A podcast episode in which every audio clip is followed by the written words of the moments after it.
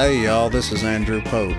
If you've not heard about Anchor, it's the easiest way by far to make a podcast. They've got all the tools you need to record and edit your podcast from your phone or your computer. They even distribute it for you so it can be heard on Spotify, Apple Podcast, and many more. And the two things I probably love about Anchor the most is how you can make money from your podcast no matter how many listeners you have and it's absolutely free to get started. It's about everything you need to make a podcast in one place. Download the free Anchor app or go to anchor.fm to get started today. Eric Bischoff here, and you're listening to Picking It Out with Andrew Pope. It's another podcast. Yeah, we're going to be picking it out.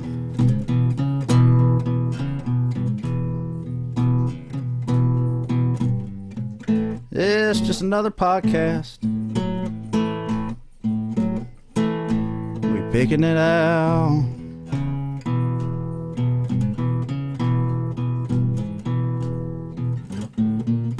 Ain't no telling what kind of shit we're gonna talk about. Yeah, cause we're just picking it out.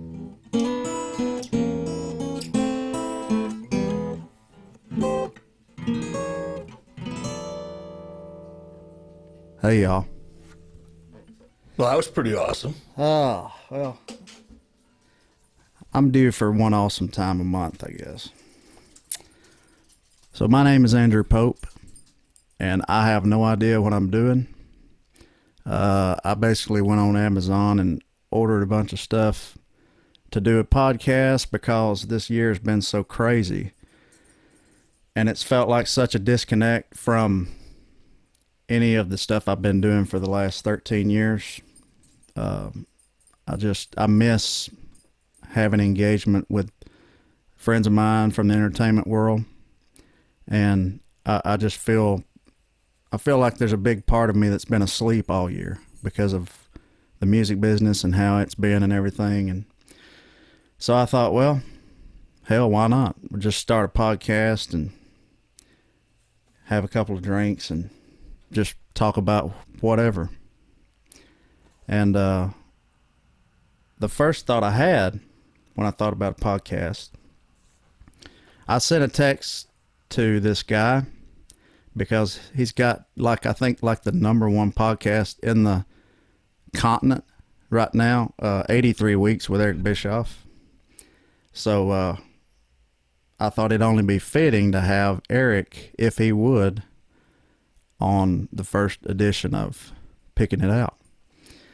So he's been a New York Times best-selling author.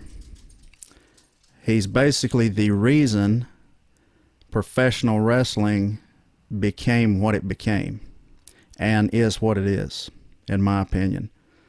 Vince McMahon gets a lot of that credit, but if not for the things that this guy did, um, it wouldn't be what it is, point blank. So, um, Mr. Eric Bischoff is here. How you doing, man? I'm doing well. I'm doing well, Andrew. Great to see you again. It's been a while. Good to see you too, man. Uh, how's Cody out there? Cody, um, you know, one of the reasons I love living in Cody is it never changes. It hasn't changed much except for a Walmart, maybe a new hotel here and there on the other end of town. But for the most part, Cody, Wyoming is essentially the same little town I came to in 1977 when I was 22 years old with $128 in cash in my pocket, an $80 limit on my MasterCard, and decided to come out to Wyoming and see what the West was like. And it hasn't changed much since, man. It's really cool. I mean, obviously, we've been affected here in Cody and Wyoming um, by COVID, just like a lot of other people, but it hasn't really had the same impact as it has in a lot of other parts of the country because social distancing is why most people live here. It's it's why you move to Wyoming. There's only 500,000 people in the entire state. When our state's the size of Colorado geographically, but there's only 500,000 people in the whole state. There's about six people per square mile on average, and where I live, it's probably less than that. So it's changed a little bit, but not much. That's just how I like it. The less neighbors, the better. Well, you know, we- we've got neighbors. You know, we we we socialize with them a little bit, but you know, they're not breathing down your back. They mm-hmm. they they can't tell what time of the day you take your garbage out. They Right. can't tell you, you know, what type of toothpaste you use because they can see through your bathroom window in the mornings when you're getting ready for work. It's pretty spaced out out here. And besides, if I happen to see something out running across my property out back that looks like it might look good in my freezer, I can take care of that too. So, Oh yeah. like. I mean, there's no there's no telling what you'll see out there. Just looking out your your uh, on your balcony there, uh, having coffee in the morning. It's it's just a whole nother Yeah, world. we you know we get predictably, you know, we get a lot of mule deer that come through here. Some whitetail, but mostly mule deer.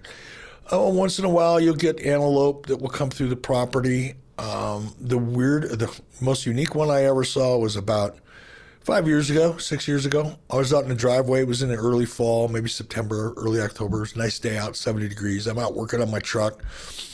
Looked across the front property and I thought to myself, damn, that is the ugliest horse I have ever seen moving across my property. And I'm thinking to myself, who owns this ugly damn horse? I'm looking closer at the horse and I'm looking because my eyes are not that good. Didn't have my glasses on at the time.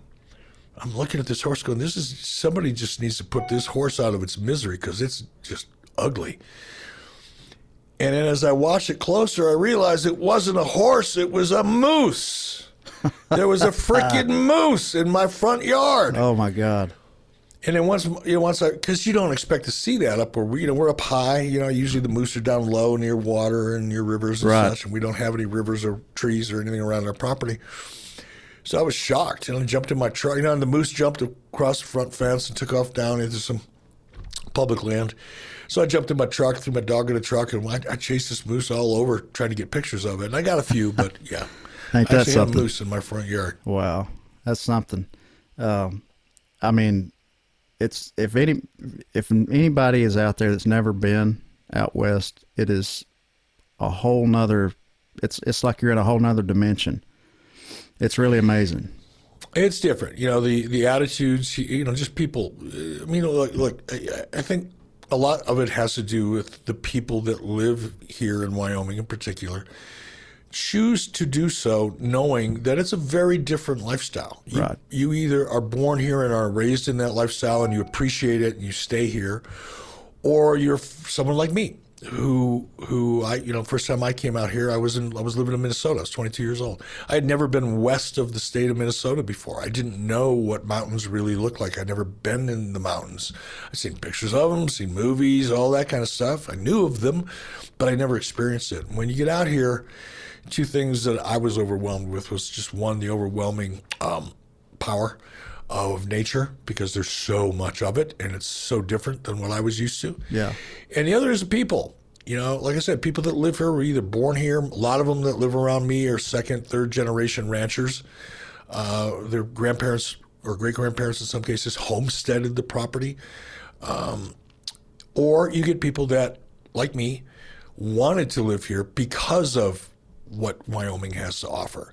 And as a result of either of those two variables, you get a pretty independent crowd out here. Uh, there's not a lot of wokeness Yeah. in the neighborhood, so to speak. There's not a, a pressure to feel like you have to belong to anything or any ideology or any. Right. Pretty much just mind your own business. Leave me alone. I'll leave you alone. We can be friends. Yeah. That's kind of the under understated or undertone way of getting along out here. It's just mind your own. Know, I mean, Kanye West lives 20 miles from me here, 15 miles from me.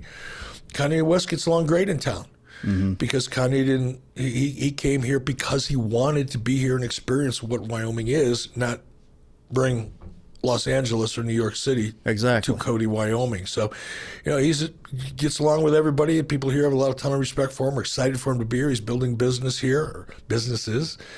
And it's great, but it's because of the attitude that he brought with him, as opposed to, you know, I see this is this just scares me, Andrew. I don't want to get into politics too much because it just gets me all pissed off and shit. Oh, it's it's terrible, But- man. You go north of here, go up into Montana, and it's an entirely different state than Wyoming. No, it didn't, didn't used to be. It used to be very much like Wyoming.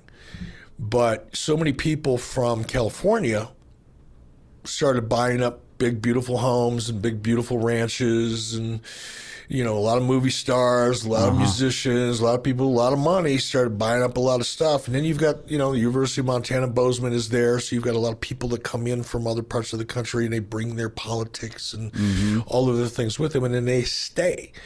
And all of a sudden, Montana is a much more liberal environment than it ever used to be. I don't Yeah. like going up to Montana just because of that.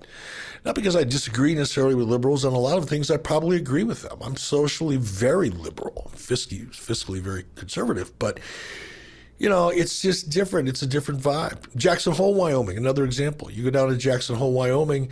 It's an area. Now, it's Wyoming, which is an anomaly here in the state. But the billionaires run the millionaires out of town. Yeah. And all those billionaires are from New York or L.A. Right. And if you go into Jacksonville right now or Jackson Hole right now, you might as well be in a suburb of Beverly Hills because that's mm-hmm. what it feels like. So, but up here where we're at is kind of pristine, if you will. Yeah. Compared to Montana or Jackson Hole. Hell, I think we need more of that. Yeah, well, unfortunately, I don't think it's going to happen. I think not. it's really ironic, is you know, and I've lived in Los Angeles. You know, I, uh, had a production company in L.A. and I lived in Santa Monica. And I, you know, I enjoyed it. Don't get me wrong, I had fun while I was there.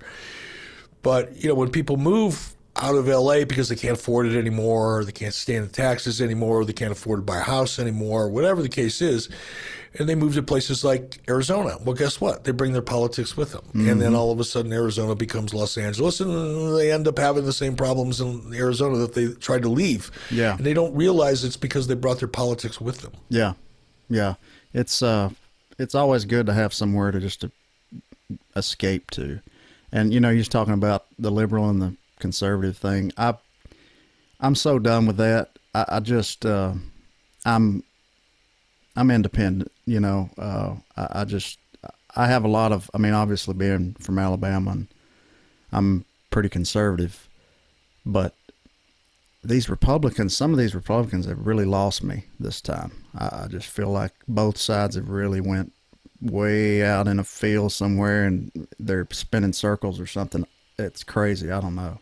Well, it's a business. Politics is a business. People don't get into politics because they're, I'm, I'm making a general statement here, and I'm sure there are exceptions to this. But in my opinion, you look at people that are in the Senate, for example, who they're all millionaires, and most of them weren't millionaires when they got there. Yeah. some of them were. Uh, you look at Congress. You know, most of those people are there because they can make a lot of money while they're there. It's it's a career move. It's it's not public service. It's self service, dressed up like public service. Right. Yeah. And I think when it, when when government becomes self-service instead of public service, that's when you get Yeah. the kind of craziness, as my Jewish friends would say, mishigas, which is Yiddish for craziness. It's a scary thing, man. Uh, like you said, I mean, I don't, I don't like getting into it either, but it's, uh, it's, it's, it's scary what's going on here. Um, how's Miss Lori?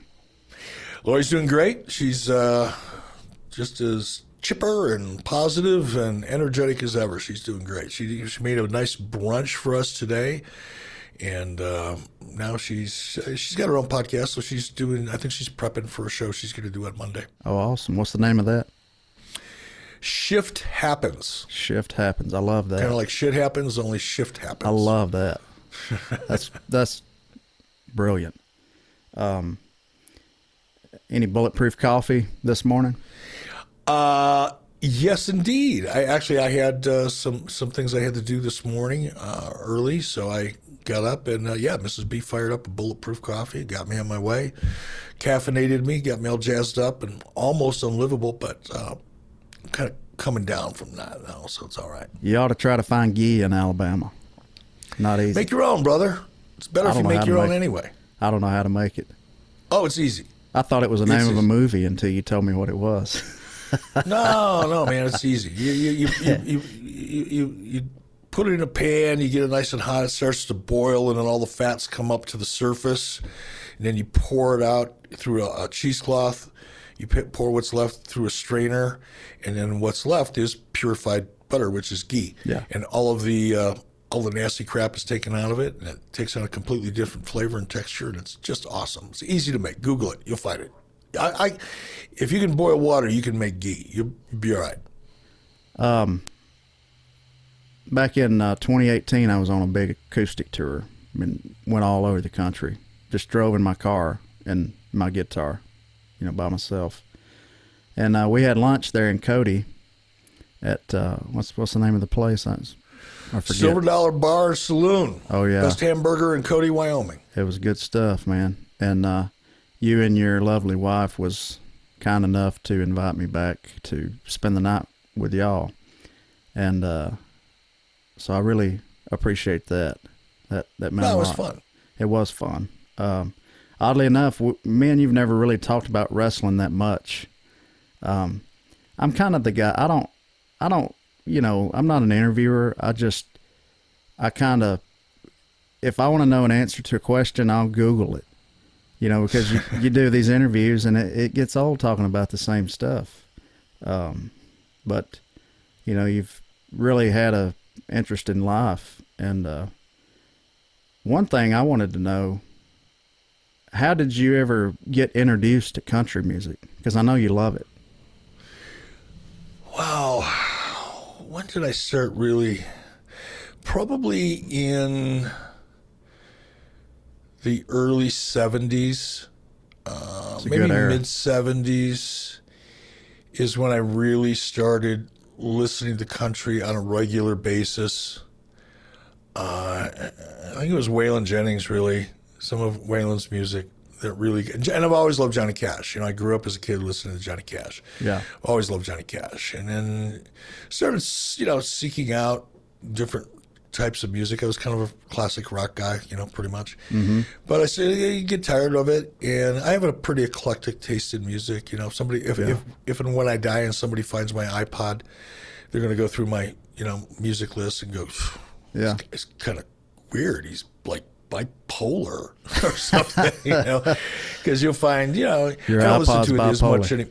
Yeah, it's like I don't listen to it much anymore, but I used to love listening to classical music. You know, Yeah. I, I used to have my own airplane, and I'd fly across country, and you know, I love flying. You know, I'd, I'd be up there by myself, you know, flying, and often when I when I get up at altitude, if I was on a cross country flight, I kind of just punch in coordinates on my GPS and hit my autopilot, and, uh, you know, and just sit back and relax. And I would plug in and I would listen to classical music while I was like cruising along at 220 miles an hour at 15,000 feet. It was pretty freaking cool. Yeah, You know, that's I interesting. Just dug it. That's that's But like a yeah, I started started in the mid '70s or so, and and my my taste in music kind of grew. The more I listened to it, the more I sought out other artists and performers, and country music kind of became uh, one of my favorite forms of music for a long time. That's cool. Uh, Waylon just blew it up in the 70s. So it's funny you say him because uh, if I'm not mistaken, I think that him and uh, Jessi and uh, Willie and Tompall Glaser had the first platinum record in Nashville with the Outlaws. I don't know if Oh, you remember that record cool. or not, but that's the Sure first one. Sure, I do. Um, yeah, Waylon was he he he. Nobody had ever seen anything like him when he came to town.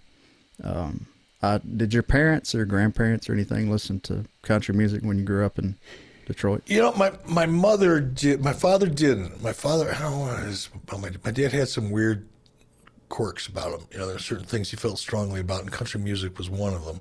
Yeah, Not in a good way. yeah, My mother, on the other hand, she lived. She grew up as a kid in Southern Illinois before she she moved up into Michigan, and I think it was just part of her childhood Yeah. more than anything. And so my mom would listen to it, and that's probably where I first got exposed to it. But uh, no, I, I didn't listen to a lot of a lot of country music when I was a kid because my parents didn't really. Well, you you grew up in Detroit, right? I did, I did. How many fights, or what was your first fight you ever been in? Because I know you had been in a lot. I, you know, it's it's funny. I I uh, have talked about this in the past, and people when I say it, they don't really believe it. You know, it's like, oh, that can't be true. That's silly. That doesn't really happen. But where I grew up, fighting when you're a kid, you know, fighting was a part of the social structure. It was just as much a part of social structure as recess. Yeah. You know, and often they coincided. But I would typically get in a fight on my way to school. Not not every day. Definitely at lunchtime because somebody wanted my lunch, Lunch money. money. It, that was going to happen. I mean, you set your watch to that.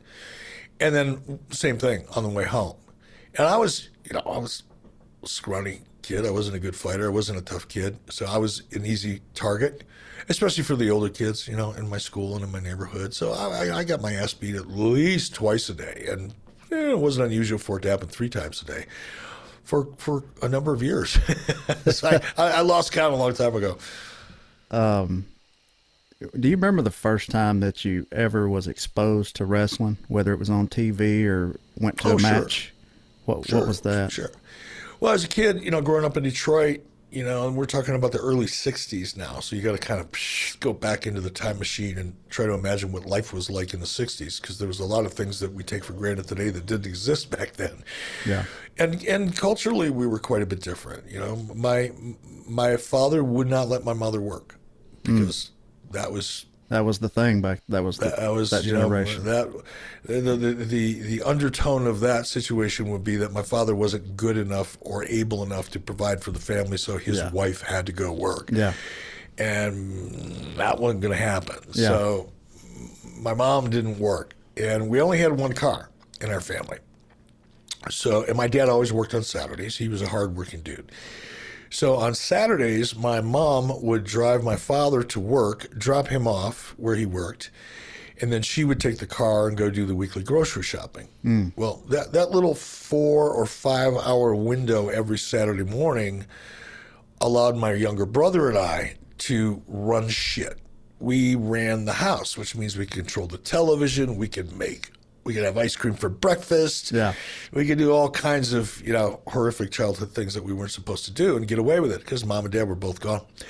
And our, our kind of thing was, you know, you to get up in the morning and eat a carton of ice cream and whatever it is, and other junk food we ate, some potato chips or whatever, yeah. and sit down in front of the television and watch, you know, cartoons early in the morning. And as the morning progressed, up around I think it was like 11 o'clock in the morning. That's when wrestling came on, professional wrestling, which at that time in Detroit came out of uh, CKLW, uh, which is in Windsor, Canada, mm. on Channel 9. Big time wrestling. So my mm. brother and I, little brother, younger brother, he's four years younger than I was, we would watch wrestling. And when wrestling was over, we would then reenact all the crazy wrestling stuff that we'd been watching on TV. And of course, because I was four years older and bigger yeah. and all that. I, I loved it. Oh yeah, I, I was undefeated. Me and my cousin did that kind of. We are we kind of like brothers growing up, and we did the same thing. I beat up on him pretty good. Yeah, so that was that was my first real exposure to wrestling. And then, I, when I was probably thirteen or fourteen, my my dad got uh, relocated to Pittsburgh, and I moved to Pittsburgh and found out. Wait a minute, you mean there's a new world heavyweight champion here in Pittsburgh that I've never heard of? Because this is before cable television. So, you know, each little territory, territory, you know, Midwest had their wrestling territory, right. and the East Coast had their wrestling territory. And you know, if you lived in the Midwest, you didn't know about the East Coast. Yeah. If you lived in the East Coast, you didn't know about the Midwest, right? So I was like, you know, bewildered. Bruno Sammartino was a big deal in Pittsburgh, and of course, as a kid, you know, he was our hero. Yeah. And, and I had some, I had a, a friend by the name of Marty Miglioretti, Irish dude. Marty Miglioretti lived in the same kind of Italian part of town that Bruno Sammartino lived in. So we would oftentimes on Saturday mornings we'd get on our bikes or whatever and ride over to Sammartino's neighborhood and see if we could sneak a peek at him, you know, taking the garbage out or something. Never did, but you know, it was exciting to hope for it.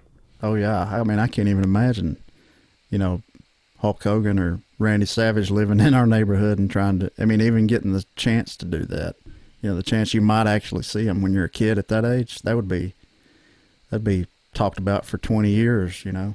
Uh, kids live for that stuff. Uh, you, uh, you eventually ended up in Minnesota, uh, Minneapolis, right? Uh huh.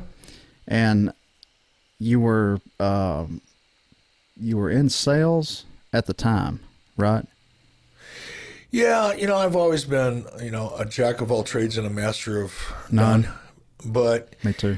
The the one thing that I think the one consistent theme throughout my career, I guess, has been sales. And you know, sales is sales is part of everybody's career, whether they acknowledge it or not. Yeah. We're always selling. You're Yeah. selling your music. You're Yeah. selling your vision for music. You know, Mm-hmm. you, you may be a musician, but you're also a salesman. You have to be. You have to be. It's part of it.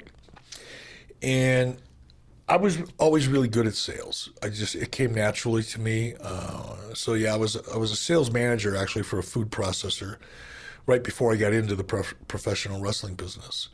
I had a crew of about ten or twelve salespeople that I would recruit and train and manage, and I did that for quite a while. And it was it was okay for me, and I made a buck or two and was able to pay the bills and shit. But it wasn't my passion for sure.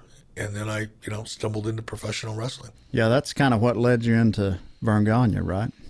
Trying to sell. Indirectly, yeah. I mean, the real, you know, what led me into Verne Gagne, I mean, Vern hired me because I was a good salesperson. But what really kind of opened the door for me with Verne Gagne and the AWA was uh, I also, when I was in Minnesota, I spent a great deal of time in martial arts. I got my black belt in karate in 1979. And I was a pretty active uh, martial artist. I competed all over the country and a lot of different levels. Eventually, at, at, the, at the black belt level, fought in a lot of tournaments. Ended up fighting on ESPN a couple times. Back before the UFC, it was called the PKA, Professional Karate Association. Had a couple of televised fights and things like that. But during that period of time, when I was heavily involved in martial arts, um, I met a good, uh, who is now a good friend of mine, met a guy by the name of Sonny Ono. Oh yeah, Sonny was, uh, yeah, Sonny is a, a couple months older than I am, I guess. But he grew up in Tokyo, and I grew up in Detroit. And one night after a tournament we were both competing in, he and I went out and had a couple dozen or more beers as we're chasing women or whatever we're doing. Surely not. Yeah, that was a big part of it. I it. don't believe that shit, Eric. I didn't on. really care at all about martial arts, but the women, Yeah. that was different. That's the root of it. Um, but one night we were sitting down having a couple cocktails, and I asked Sonny, I said, Sonny, what was your life like as a 10 year old kid growing up in Tokyo? What What'd you do? You know, because he grew up much like I did. I lived in a very lower middle class, mm-hmm. lower lower middle class family or neighborhood. Yeah. And and so did Sonny. So we started comparing notes. And Sonny told me that, you know, one of the things that they used to do is run around. And I guess in Japan back then, when you bought bottles of milk, they had like little caps on it, like twist off caps. And people would get those and they'd throw them and be laying on the streets and things like that. And the kids would go around and pick them up and collect them. And then they would throw them at each other like little shuriken stars, those little oh, ninja yeah. stars that you see, right? And that's Yeah. how they played tag throwing milk bottle caps, and if you got hit, you were out. You know, last person standing wins. And I used to play a very similar kind of game. Only in my neighborhood, we used clumps of dirt and sometimes rocks, and we'd have rock fights. And same thing. We weren't trying to hurt each other. It sounds horrible. You're throwing rocks at each other for fun. It wasn't that, Yeah. but it was kind of like that. Yeah, yeah. Every once in a while, you'd catch one in the forehead and have to go visit the local hospital. But for Yeah. the most part, it was a relatively safe game. So we're comparing notes on this, and then by the time the evening ended, we had sketched out this idea for a game called Ninja Star Wars. And the, you would order it, and it'd come in a box, and you get two uh, felt type vests that would come over you. And there was a little Ninja Warrior screen on the front. And then this was back in the Karate Kid days. So we had this little headband that go, you tie it around your head, and there was a real thin piece of plastic that was eye protection. And there were six red stars and six white, or three red stars and three white stars.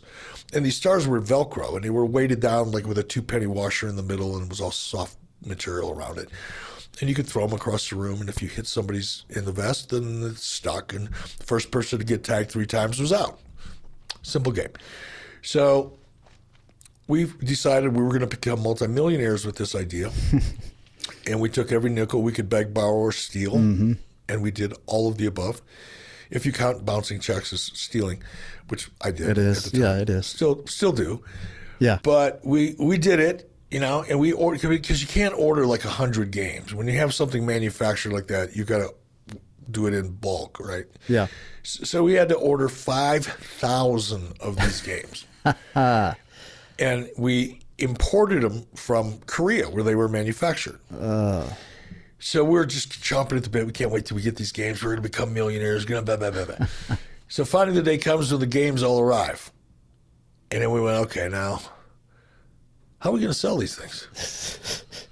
it's a really cool game, but we hadn't really thought about how we were going to sell them, how we were going to market them, where we were going to get the money to market them. Yeah. None of that ever really kind of crossed our to-do list on any mm-hmm. given day.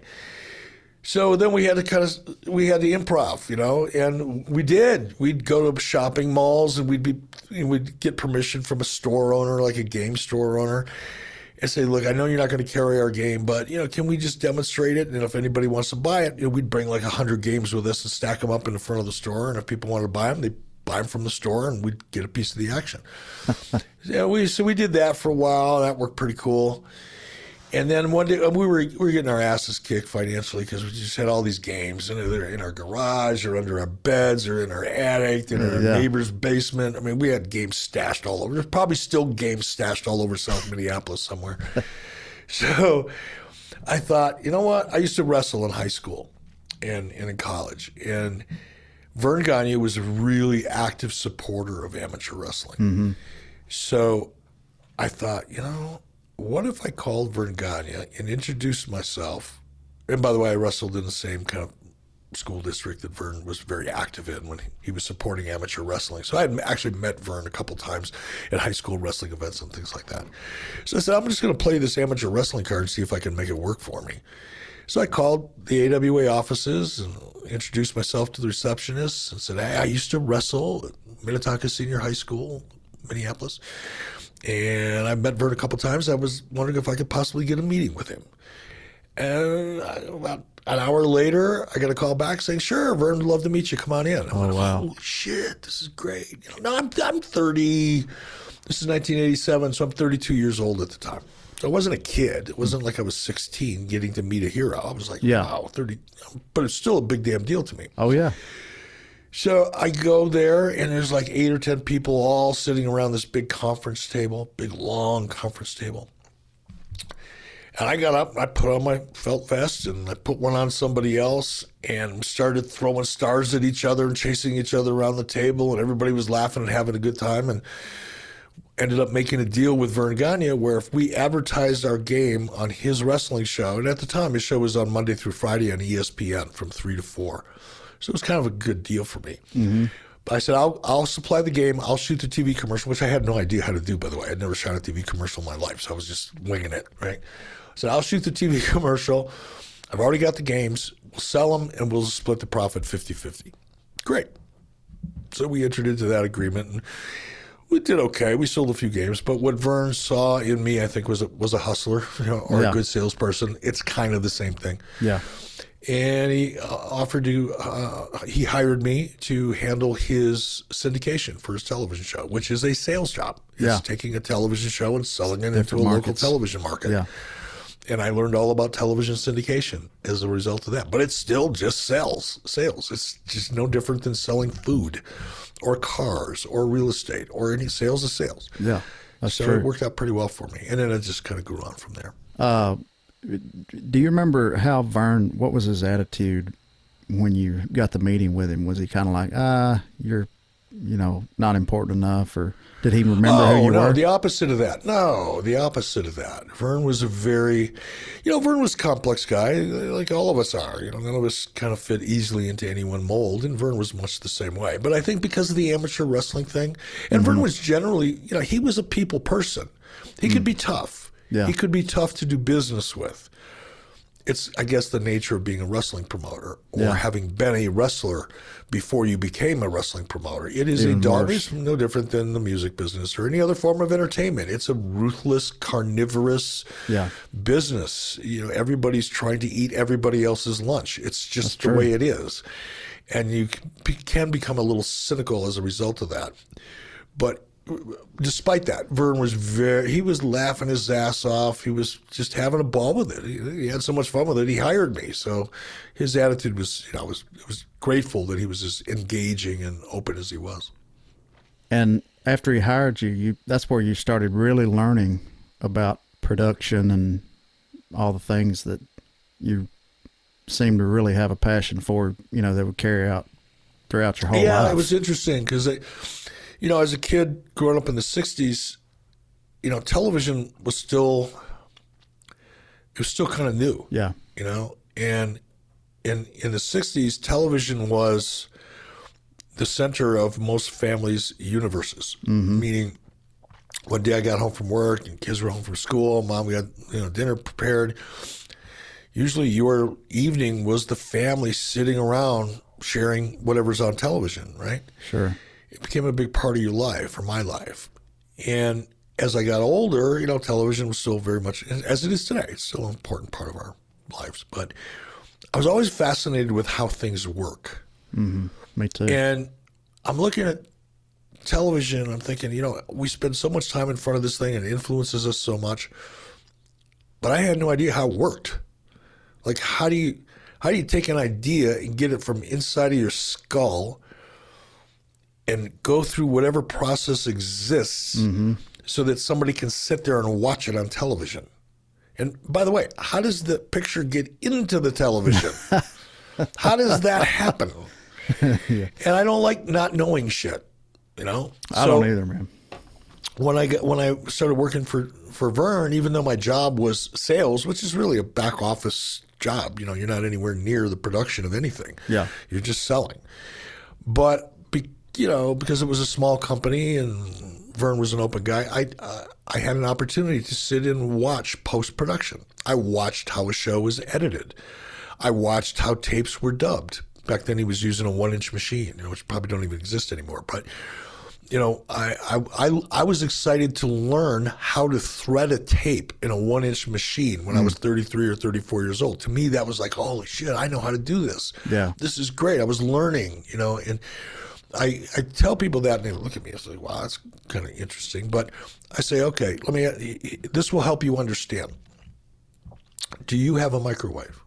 Even if they say, sure. I said, that doesn't surprise me because almost everybody, you know, majority of people have a microwave in their home hmm. or their camper or their pickup truck or whatever. Microwaves are everywhere. Uh, yeah. How does it work? Crickets. They don't know how it works. Mm-hmm. You ask the average person who has a microwave and have probably had one for most of their lives, and you say, How does it work? I don't know. Yeah. And I think that's silly. You know, we're using technology and using things, and things are such a big part of our lives, and we don't even understand how it works or why it works. So I was fascinated with learning every aspect of television production I could learn, and because of the situation in the AWA, being a small company, I could literally, I would go out to Las Vegas and watch them shoot a live show, so and then bring that that raw footage back, and then what be a part of the edit process and watch it all come together, and then distribute it out to the television stations, and voila, ending up in your home. So I love that. It was fun. You know, there's a lot of similarities um, in songwriting, except for sometimes in songwriting, you wonder where the idea even came from. You know, I, I think God just kind of puts it here, and just it's up to you to reach up and grab it or or not notice it. But from getting in here out to on paper to with a melody the whole vision it's it's like a visionary thing uh, the whole thing for me it is and it's kind of the Well, same Well, it's you know one of the reasons I was looking forward to doing this with you, and I don't think we talked about this. If we did, I was drinking, or or you were, and I don't remember it. But well i got I'll, I'll tell you here in a minute go ahead All right. but one of the things, you know, and I, I, we have a family friend who is, uh, she's one of the background singers on The Voice. Mm-hmm. She also is one of Blake Shelton's background singer. She tours with Blake Shelton. And she actually kind of oversees all the background singers on The Voice and has for many, many years. So I, I've, I've yet to ask her this question, so I'm going to put it on you. But I've always been fascinated with how music is created, the the inspiration of it. You know, is it do, do you stumble across? Does a lyric pop into your head first? Does a melody pop into your head first? Does a story pop into your head that you put music to? Is that how it comes together? And I'm sure it's different for everybody, and maybe it's a combination of all of the above. But I've always been fascinated with what is the ideation? What is the first spark of creativity that inspires a song? You know, I have no idea what it is Great. because I No, can but be. I'm, I'm excited to hear that because that means it's that means it's out there in the universe and it's up to you to find it. I That's think cool. it. I think it's. I think it comes from some other universe. I think it's like, because I've been. I mean, how do you explain this? I've been dead asleep in the middle of the night, and maybe I get up and have to think I have to go to the bathroom, but I have a song idea, so I jot it down, and that's all you jot down for a minute.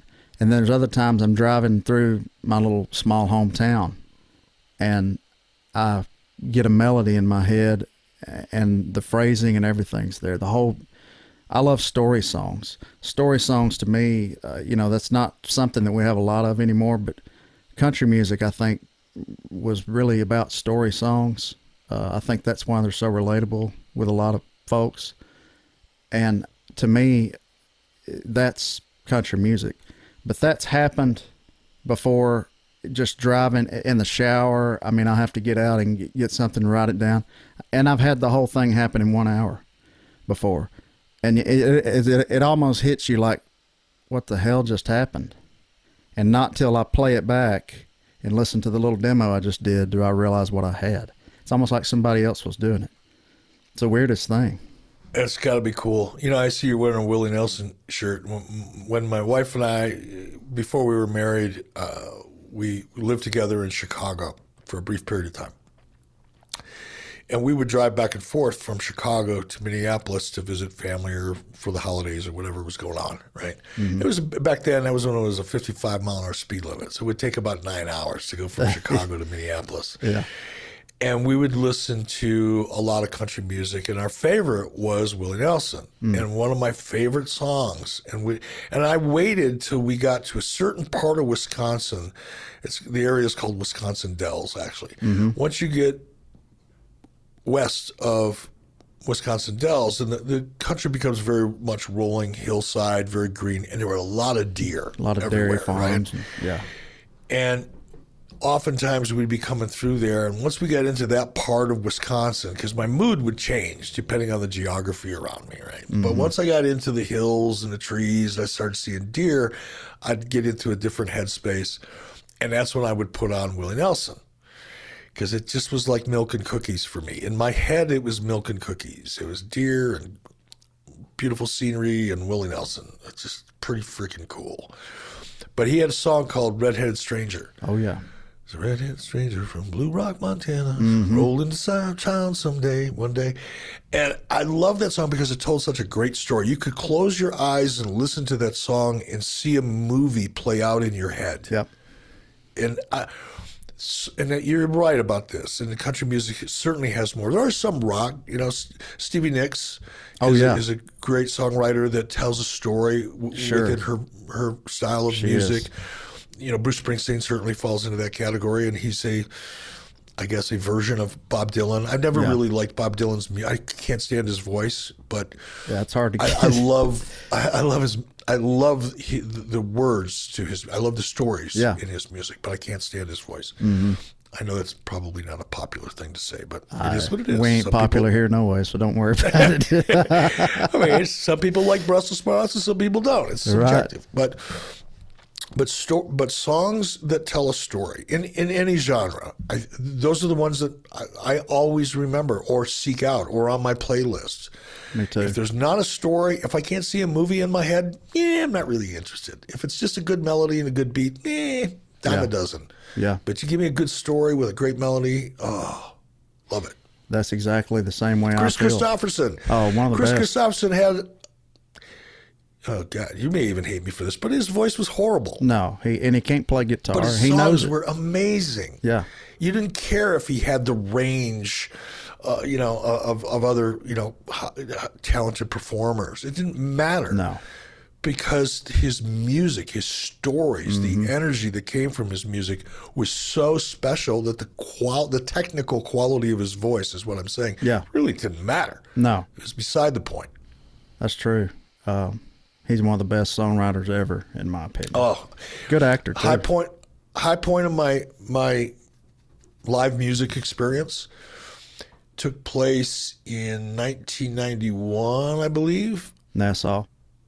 no small little theater a fox theater in downtown atlanta i think it was called the fox theater in downtown atlanta it was used for small concerts and acoustic events and things like that Yeah, Skynyrd did their last live album there, I think, before the plane crash. i saw the highwaymen there Oh yeah, the, oh that was Kris Kristofferson, waylon jennings johnny cash Willie. Willie Nelson. It was so awesome. I mean, that was in a that was in a small. You probably couldn't get more than seven hundred people in the venue, and it was a, formerly an old theater, so the acoustics were unbelievable. Mm. I mean, you could hear people breathing on stage. It was so good. Yeah. So it was it was a great experience. Who who did you go with, or who went with you? Do you remember? Nobody. I went by myself. It was Really? my wife and I were living in Minnesota. We still lived in Minneapolis at the time. I was working for WCW and Turner Broadcasting, but they would fly me in like on Sunday nights. They would fly me from Minneapolis into Atlanta. I would stay at the Omni Hotel downtown Atlanta, and because that's where WCW offices were. And I would work for two or three days, two days usually. Monday and Tuesday I would work, and then Tuesday night I'd fly home. I, Wow. We didn't live there yet, so it was on one of those Monday or Tuesday nights when uh, I, I was in Atlanta by myself and and just got a ticket and went all alone. And you get hired by them. and That's that's kind of a a big difference from what you know what happened at the end of the AWA. There, uh, you couldn't even hardly. I mean, Vern just had such a hard time financially and just went under. Now they're flying yeah, in. well, you know, Vern was a stubborn guy. He, Yeah. he didn't like to change the way he was doing business, and he I don't think Vern realized that the business was changing around him. Certainly, Vince McMahon was changing the business in a big way, and Vern, I think, Mm-hmm. buying up all uh, the territories like his. yeah, eating them up, And then they give uh, you shit.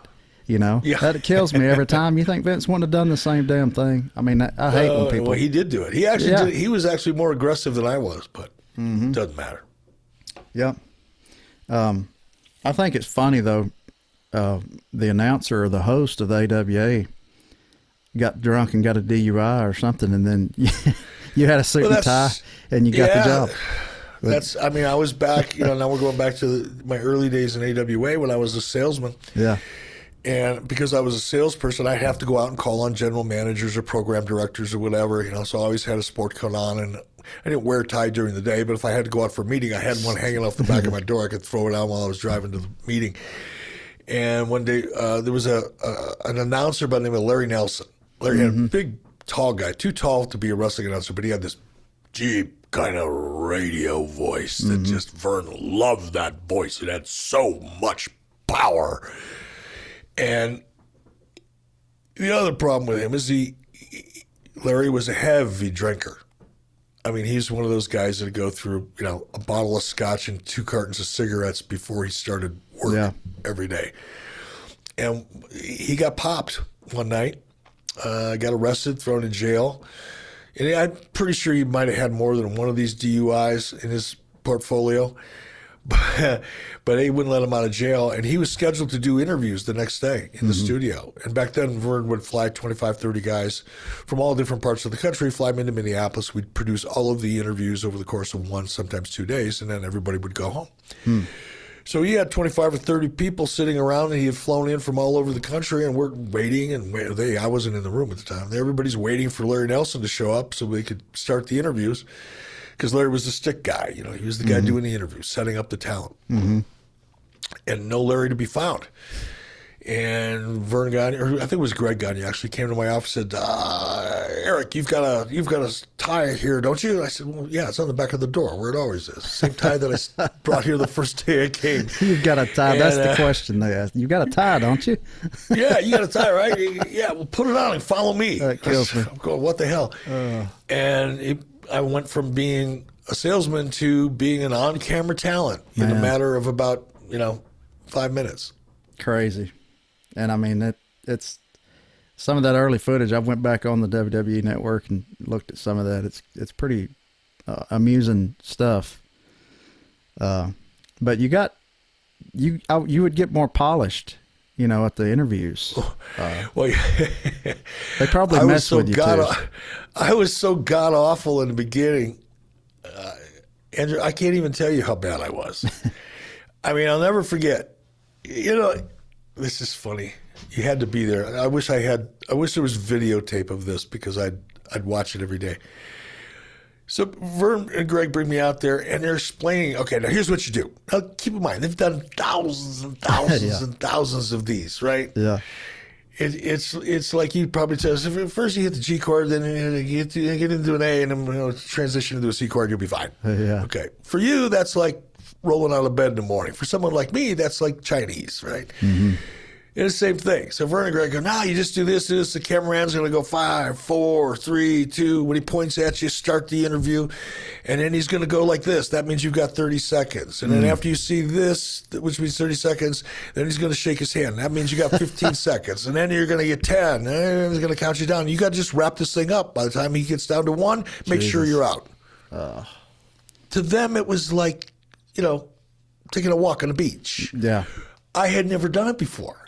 And all this information's coming at me. And, and to make it worse, I've got 25 or 30 wrestlers all standing around looking at me going, oh, this is going to be awesome.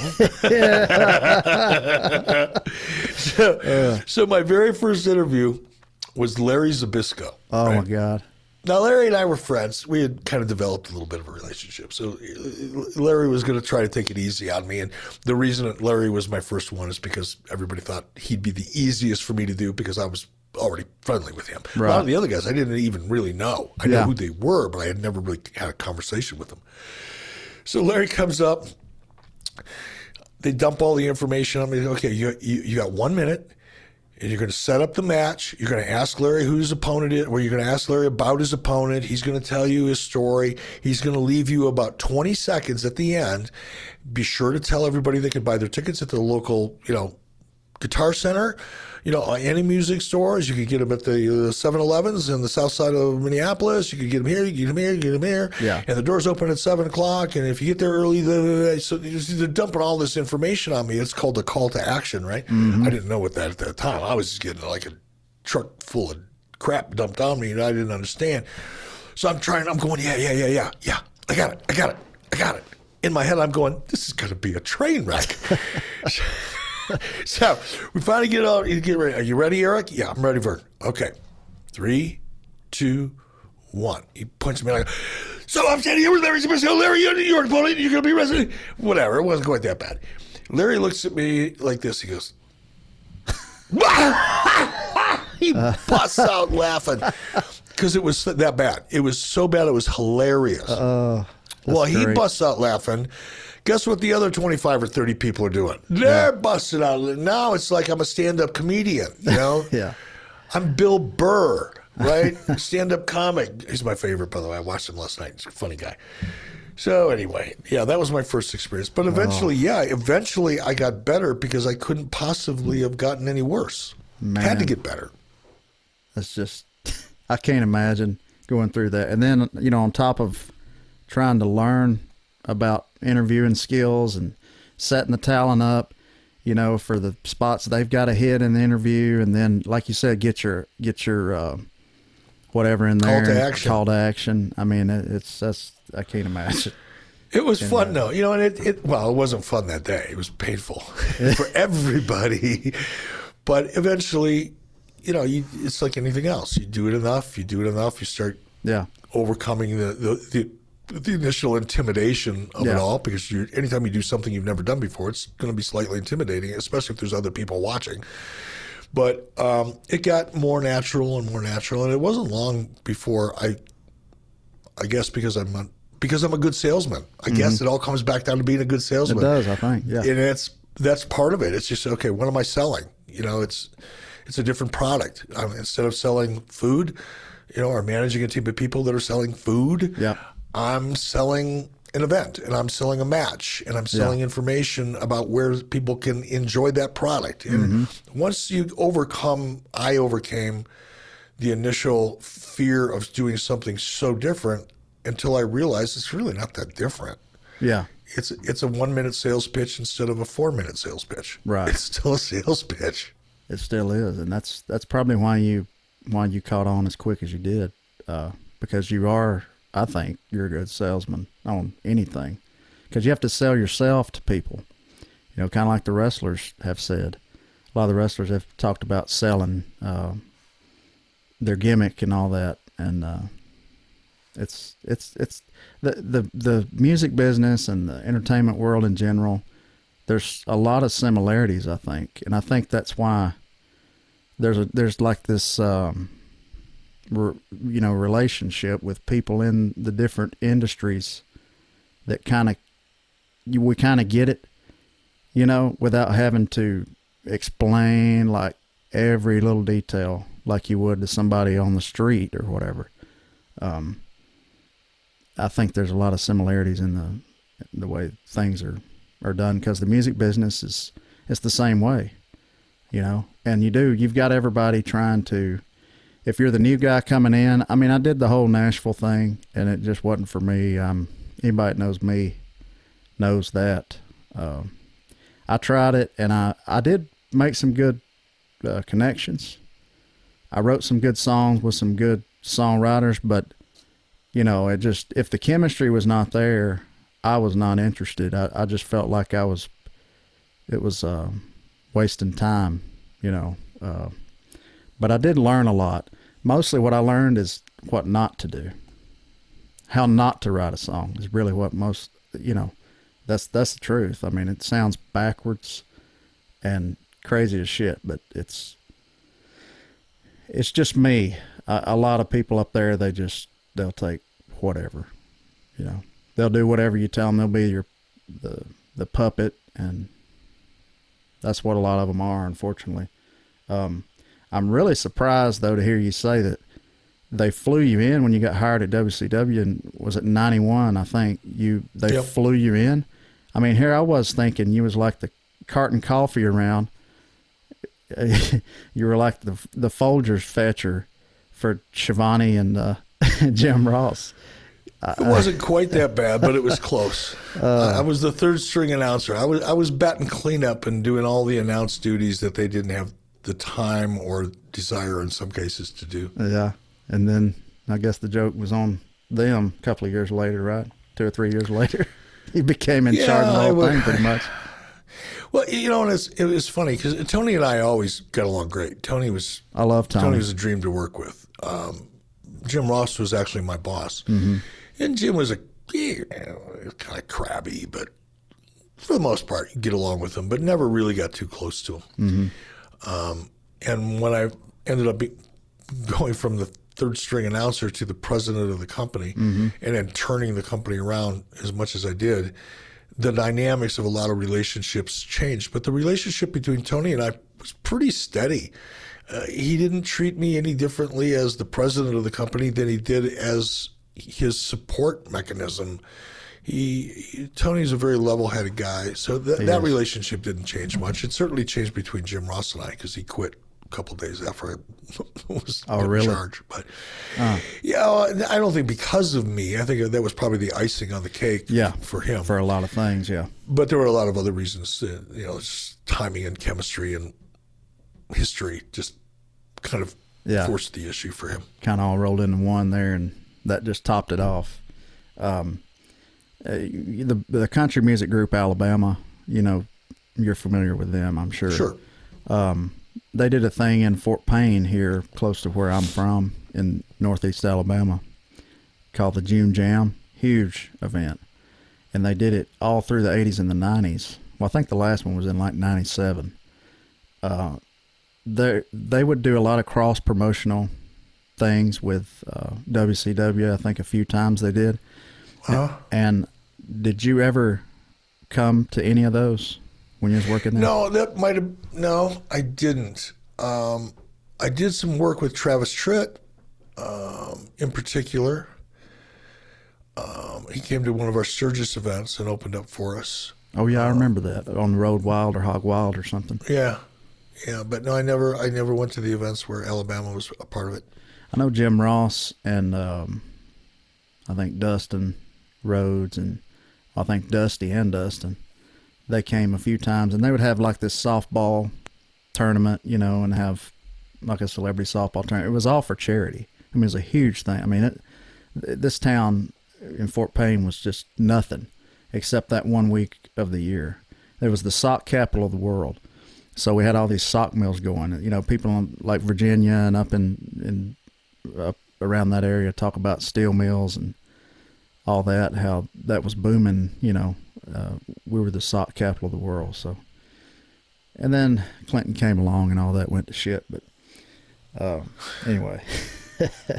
yeah, Dusty was a Dusty Rhodes was a. And I was pretty tight with Dusty. You know, when I started working in WCW, we became friends pretty quickly. And actually, Dusty introduced me to Willie. Uh, Dusty and Willie were pretty tight. Mm-hmm. And anytime Willie would be coming through Atlanta, there was a guy by the name of Pooty. I don't know if you know who Pooty I've heard was. of Pooty, yeah.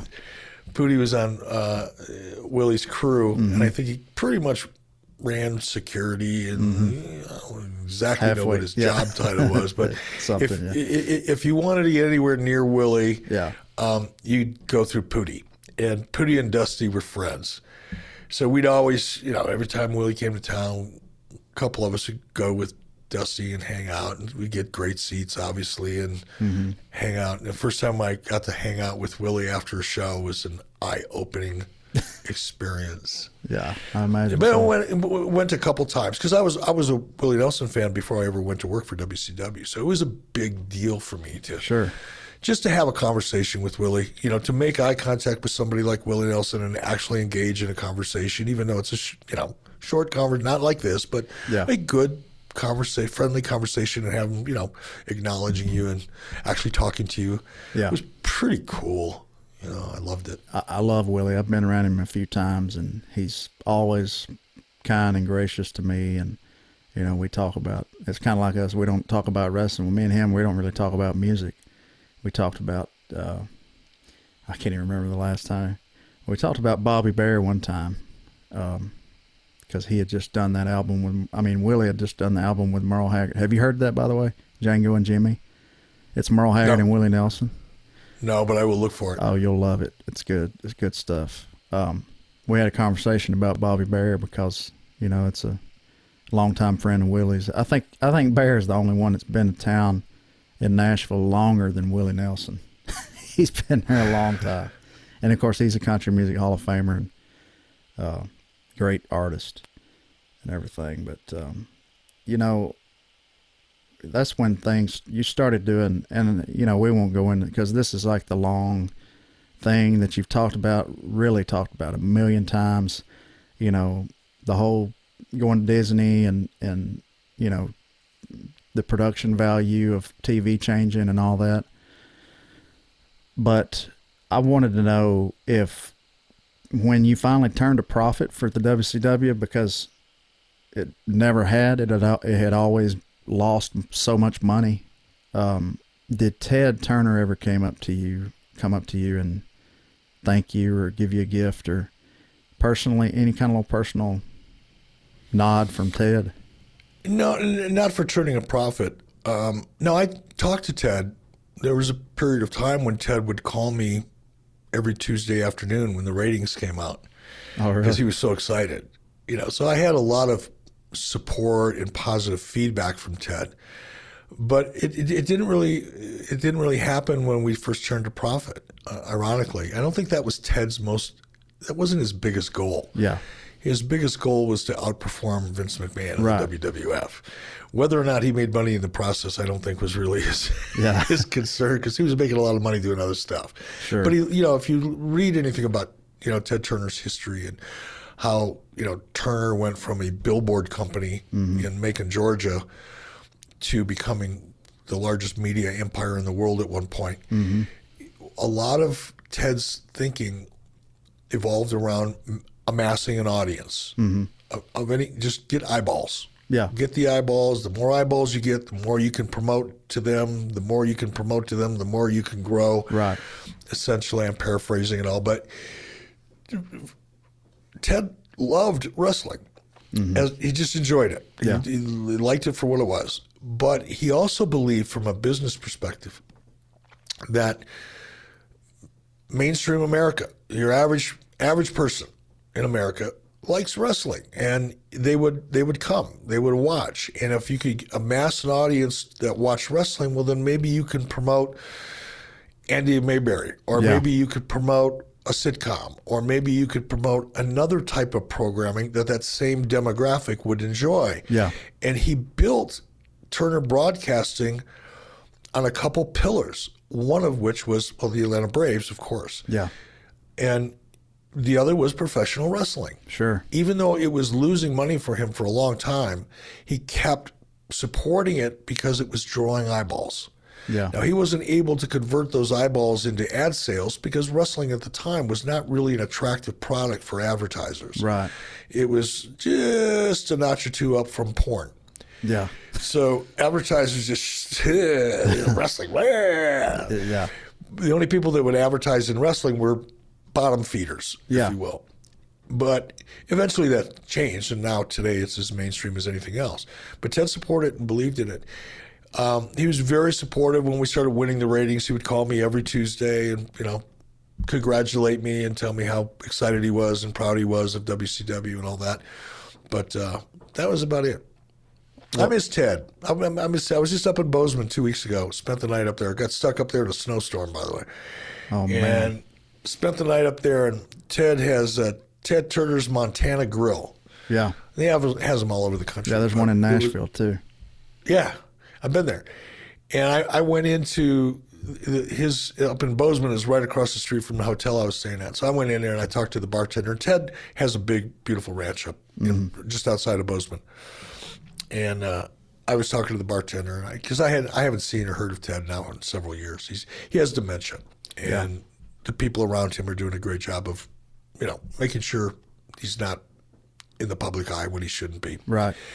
So you, you don't see him out much anymore. But I, I was talking to the bartender, and that bartender had worked at this particular Ted Turner's Montana Bar Grill for like ten years, back when Ted was really active. And he would, you know, he'd tell me stories. It was so, it just reminded me of Ted so much. Ted would come in in the middle of a dinner rush, and he'd sit down and have dinner with people, you know, that were in there having dinner, you know, guests, and just sit down and talk about baseball or talk about hunting or fishing or whatever. Because Ted loved to hunt and fish. Yeah. Um, he's a big hunter. Uh, so yeah, I miss Ted. He he was an inspiration in a lot. Still is in a, in a lot of ways. Yeah, he seems like success never changed him. You know, you get those those few guys, very few guys that just kind of the same the whole way through. He seems like No, one of 'em. he uh, he was a different breed. yeah, You know, I don't know that he could survive in today's world because it's just such a phony political styrofoam type of world Yeah. anymore business wise. And if you, you you have to go along to get along, or you to get along to go along, whatever the say, saying is. Yeah. Ted was not like that. He was he was a renegade. He did things his way.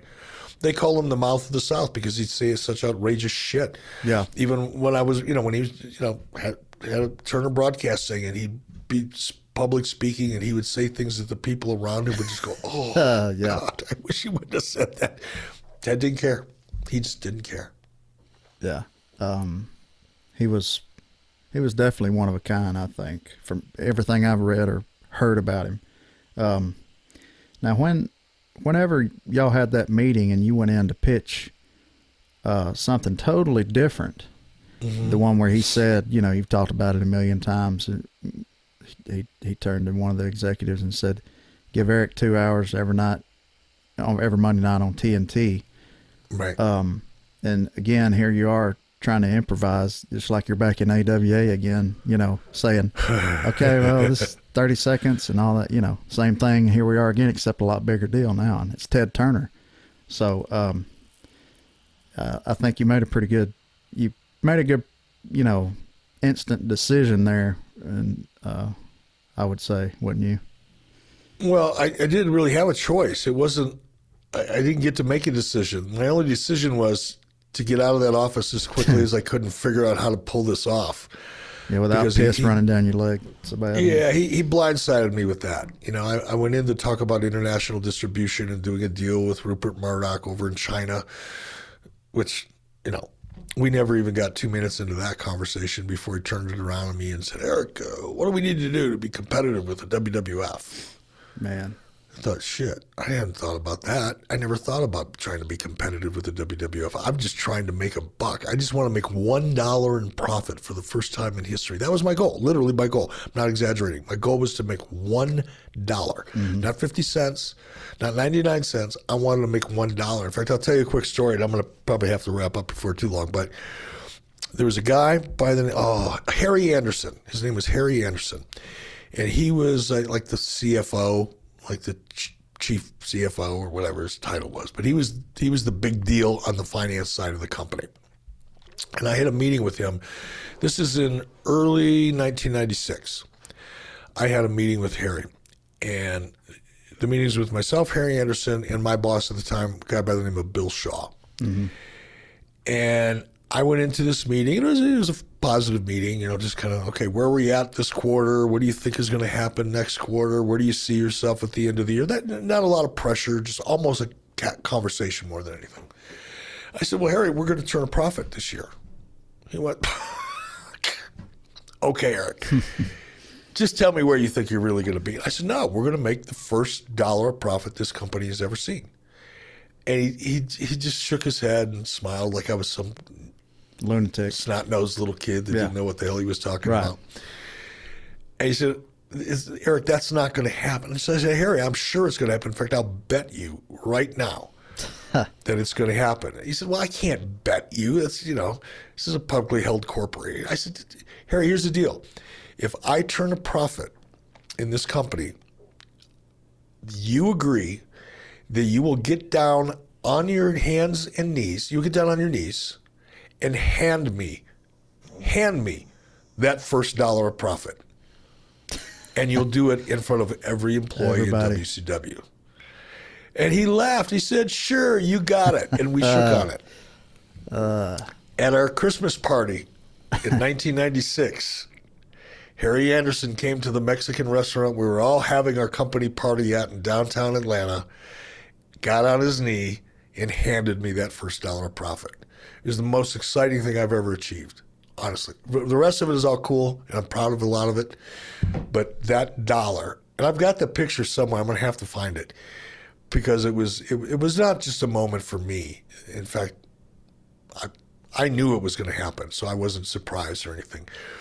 But it meant a lot to the employees up until that point they were the redheaded stepchild of Turner Broadcasting, and nobody else wanted them around. Nobody wanted WCW to be a part of Turner Broadcasting. There were a lot of executives in Turner that were trying to unplug WCW forever, and the only reason they weren't able to is because Ted said no, and Ted called the shots. If it would have been, you know, a, a decision by executive committee, we would have been dead in 1991 or two.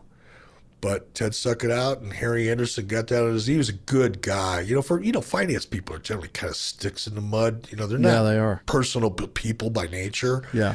you know, they've spent their whole lives in a calculator and Yeah. balancing numbers, so they tend to be a little bit Yeah. not not so sociable.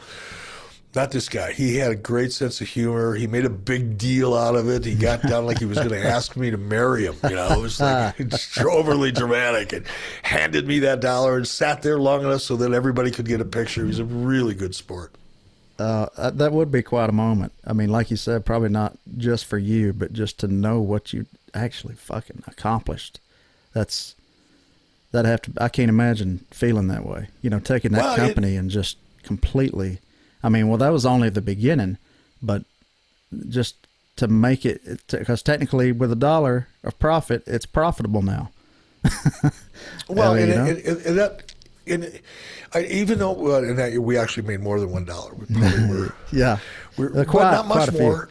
We, no, we were probably only we probably only beat that dollar by fifty or seventy five thousand Oh, dollars. So it wasn't like we made a ton. yeah, Two years later, that number was fifty to seventy five million. yeah, But by that time, it wasn't about the money anymore. I mean, it was for people that ran Turner. yeah, But internally, it was more about you know how do we keep making a better product? How do we keep changing the way wrestling is produced? How do we reinvent this business that's gotten a little stale Yeah. and, and continue the growth? Well, it's uh, it's really amazing because I mean, I, I- you you literally I think thought of every right idea. And who who came up with the name Monday Nitro for that show? By the way, That was actually Brad Siegel. oh really? who was the head of uh, TNT at the time, because TNT had a block, uh, a regular, they call it a block, but maybe they do in the music business too, but like every Tuesday night from 7 to 9 or 7 to 10 Yeah. was called the Nitro block, and it was all action movies. Yeah, Old Schwarzenegger movies, old Steven Seagal movies, old whatever movies, right? Jean Claude Van Damme, all that crap was all in that Nitro block, the action block.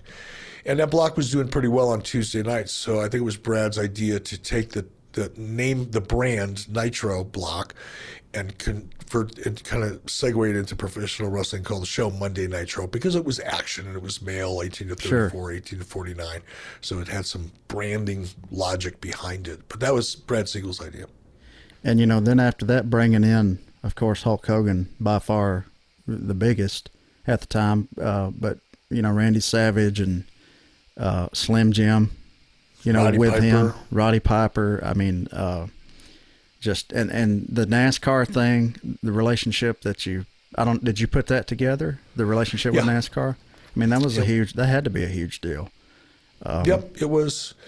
It was fun too because it legitimized WCW Sure. even more so. You know, once we started making money and we started making big headlines, you know, in, in the media, you know, Adweek would be Yeah. writing stories about us, and Variety magazine would Yep. have stories about us, and all of a sudden we went from being the redheaded stepchild that everybody hoped wouldn't come to Thanksgiving dinner, to, you know, being a big deal. Yeah. and once we brought NAS, once we kind of capitalized on that momentum and brought NASCAR in, and that was when you know NASCAR's not today isn't what it used to be. No. still very popular, but back in the mid to late '90s, Oh, yeah. you, you couldn't walk into a restaurant or a bar on any given weekend at any time during the day and not see some version of NASCAR on television in the sports bar. I mean, Mm-hmm. Yeah. just recaps, previews, Yeah. whatever, whatever, you know, dirt track races, it didn't matter. You're going to watch a race, some form of NASCAR is going to be on television. Yeah. And when we were able to bring a team in, and it was a Busch team, you know, it wasn't a, a it wasn't a NASCAR team, but we, we were able to bring in a Busch team, and and get a lot of press and legitimacy. You know, Richard Petty came on, and all of a sudden, people within Turner now, even if they thought making money was a fluke, now all of a sudden we're we're legitimate. Yeah, and the advertisers, I'm sure, were a lot more interested at that time too. Especially, and it just added to the credibility of the brand, is what it did. You know, the whole I watched the the Last Dance, the ESPN documentary on Netflix. Uh, the whole Dennis Rodman thing. I mean, I you know, it, it's just insane. Uh, I mean, people that don't know, just go watch that. Go watch that documentary. I mean, it's a great. Anybody that's not seen it. Um, was you ever worried about like any legal issues or something with him because he's missing practice and going around getting his ass thrown around in the ring? You know, just I mean, just hitting the mat wrong could have. No, yeah, I, wasn't. First of all, Dennis, I I really, really like Dennis Rodman. I'm, Dennis is a good friend of mine. He's bizarre. I don't want to say bizarre because that's the wrong way to carry. it. He is Unique. He's a very unique individual. But I will tell you this: if if you ever had a chance to sit down and talk to Dennis Rodman, and it's hard because Dennis. People, when I say this, people don't. Can't, it doesn't square peg round hole. They can't figure it out. Dennis is a very, very shy person. I've heard that. He's that. an intro. He's an introvert. yeah, He's very uncomfortable around people he doesn't know. Mm-hmm. Not because he doesn't like people, but he's yeah, he's got his own issues. Yeah. He's got his own insecurities as a human being. We all do. We all one way, shape, yeah. or form. So Dennis is naturally a very shy person. I think he, you know, the crazy flamboyant Dennis that the media saw was his way of kind of hiding yeah, the real Dennis Rodman. right. But when you sit down, if you ever had a chance to sit down and talk to Dennis, and you get past that first 20 minutes or half hour of kind of uncomfortableness yeah. just because it's awkward. Yeah, it's, awkward's the right word. And once he, he opens up, he is one of the more intelligent people I've ever had conversations with. Intelligent in, in terms of human nature and insight and instinct and intuition. He's a very down to earth guy. You know, he grew up in Texas in a tough environment, not not an inner city environment necessarily, but in a tough environment, depressed economically. He's had a lot of things he's had to get through in his life that most people probably couldn't have, mm-hmm. and he's come out of it, believe it or not, pretty much okay. You know, flaws and things and nicks and banged up here and here and there, but he's a good human. be- He's a very good human being. The problem with Dennis, I think, not with Dennis, but people like Dennis, he's generous to a fault.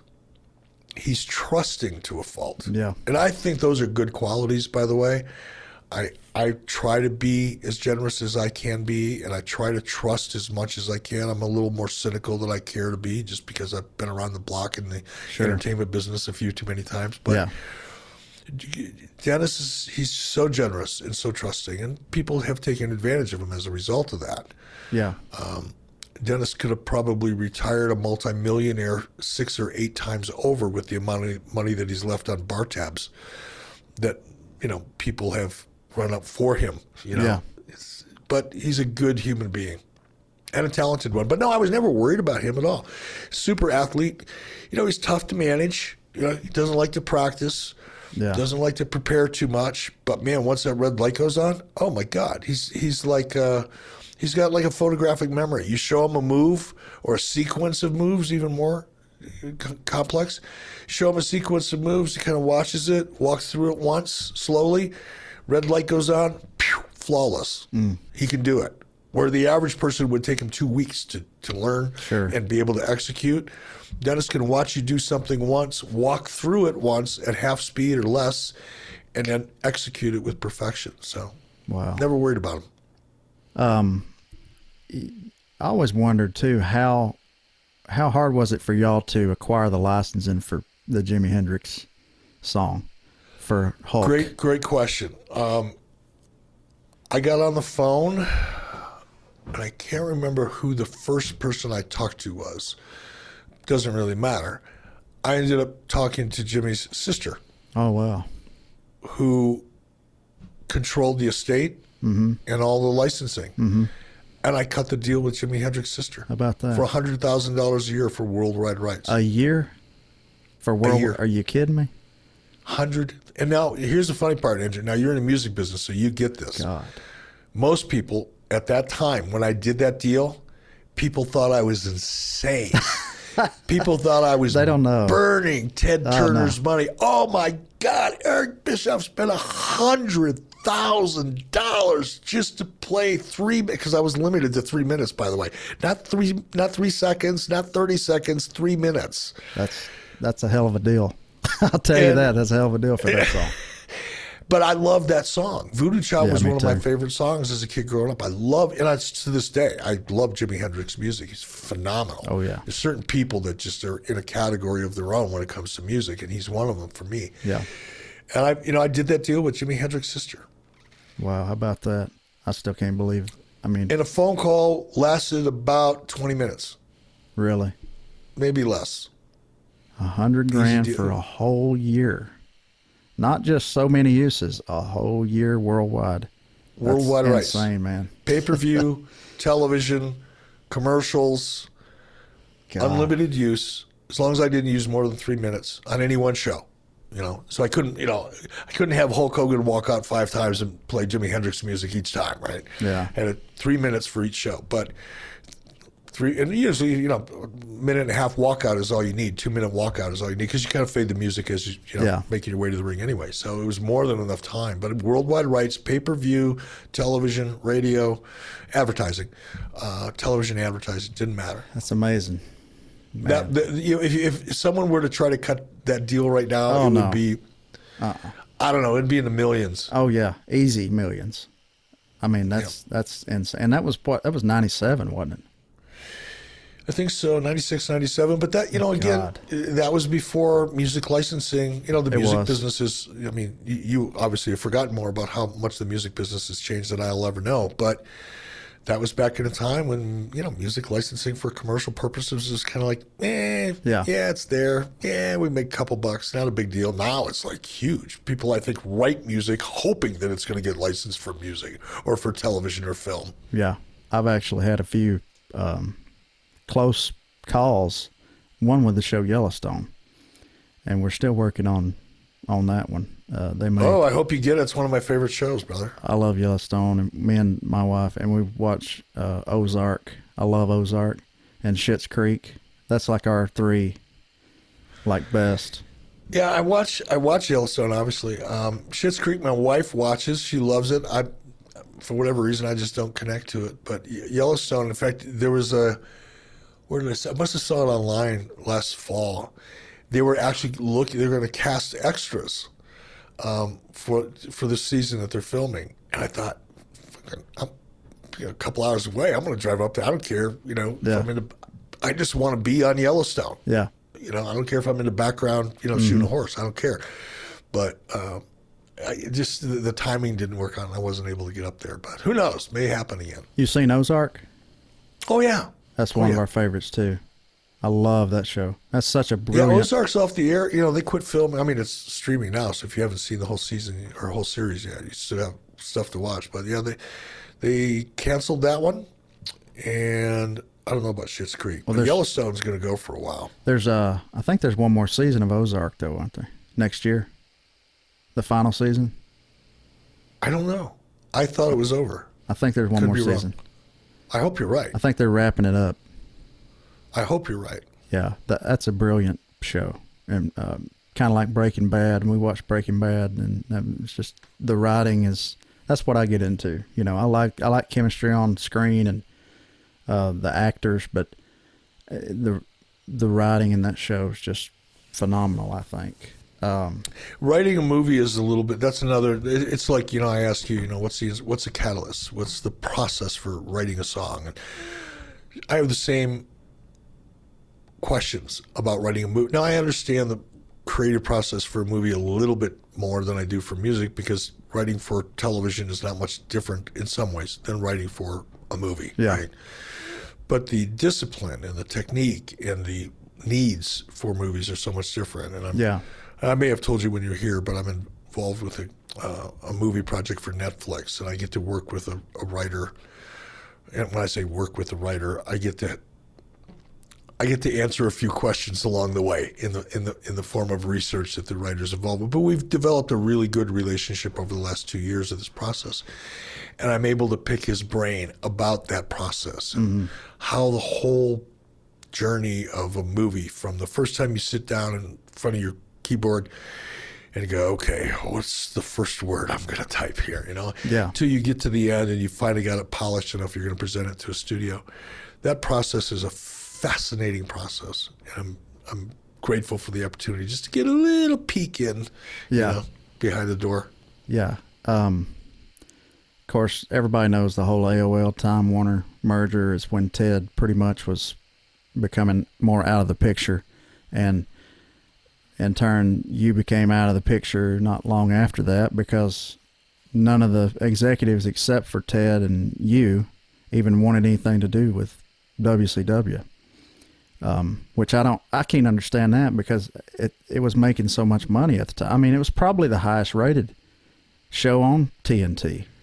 Well, it was, but as much as I didn't like the fact that you know there were so many executives that wanted WCW to be out of uh, the the whole Turner catalog, I understood it because yes, WCW was making good money, great money, I guess, but not as much money as, for example, a movie would make in prime time or a mm. regular series would make. Because wrestling still, even in 96, 97, 98, when we were profitable, advertisers still hadn't really warmed up to wrestling yet. So although you could sell advertising for wrestling, you were selling it at a very opportunistic rate, meaning cheap.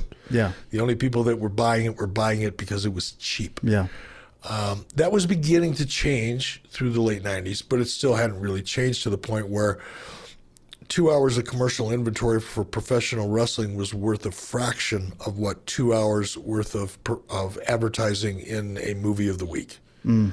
Wow. So there there was a reason for it, but you know, it didn't make it feel any better to those of us that were making a paycheck every week in wrestling. Even just just because you can understand it doesn't mean you like it. Yeah, I mean it's that's you know it's after after Vince McMahon finally bought WCW and you see him on screen. Did you? You probably said before if you've watched that show or not. I didn't watch it. I couldn't watch it. I, I just couldn't. I was too. I was too upside down in my own head. Yeah. To to spend any time watching it. Well, the uh, did you ever have like that moment of weakness, like a month later after it happened, and you kind of accepted that the deal didn't happen, and he's got it now, and he's sitting there, ha ha ha, laughing.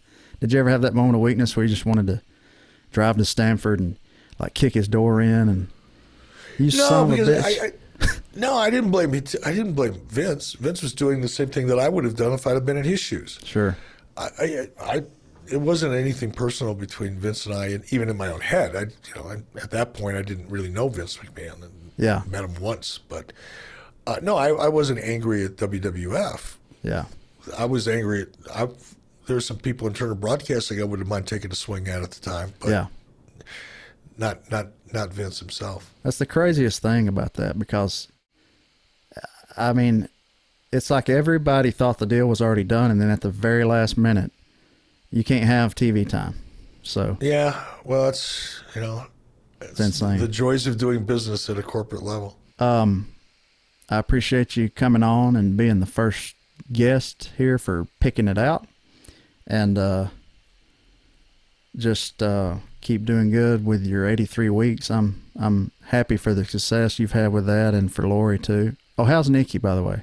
She was just you had just got her when I was there she's doing so great. She's look at her now. There's a big buffalo hide up on the wall, and there's a Indian rug on the floor. She's sound asleep because we had just taken her for a long hike before I came here to do this. So she's great. She's with me 23 hours and 55 minutes a day. Wow.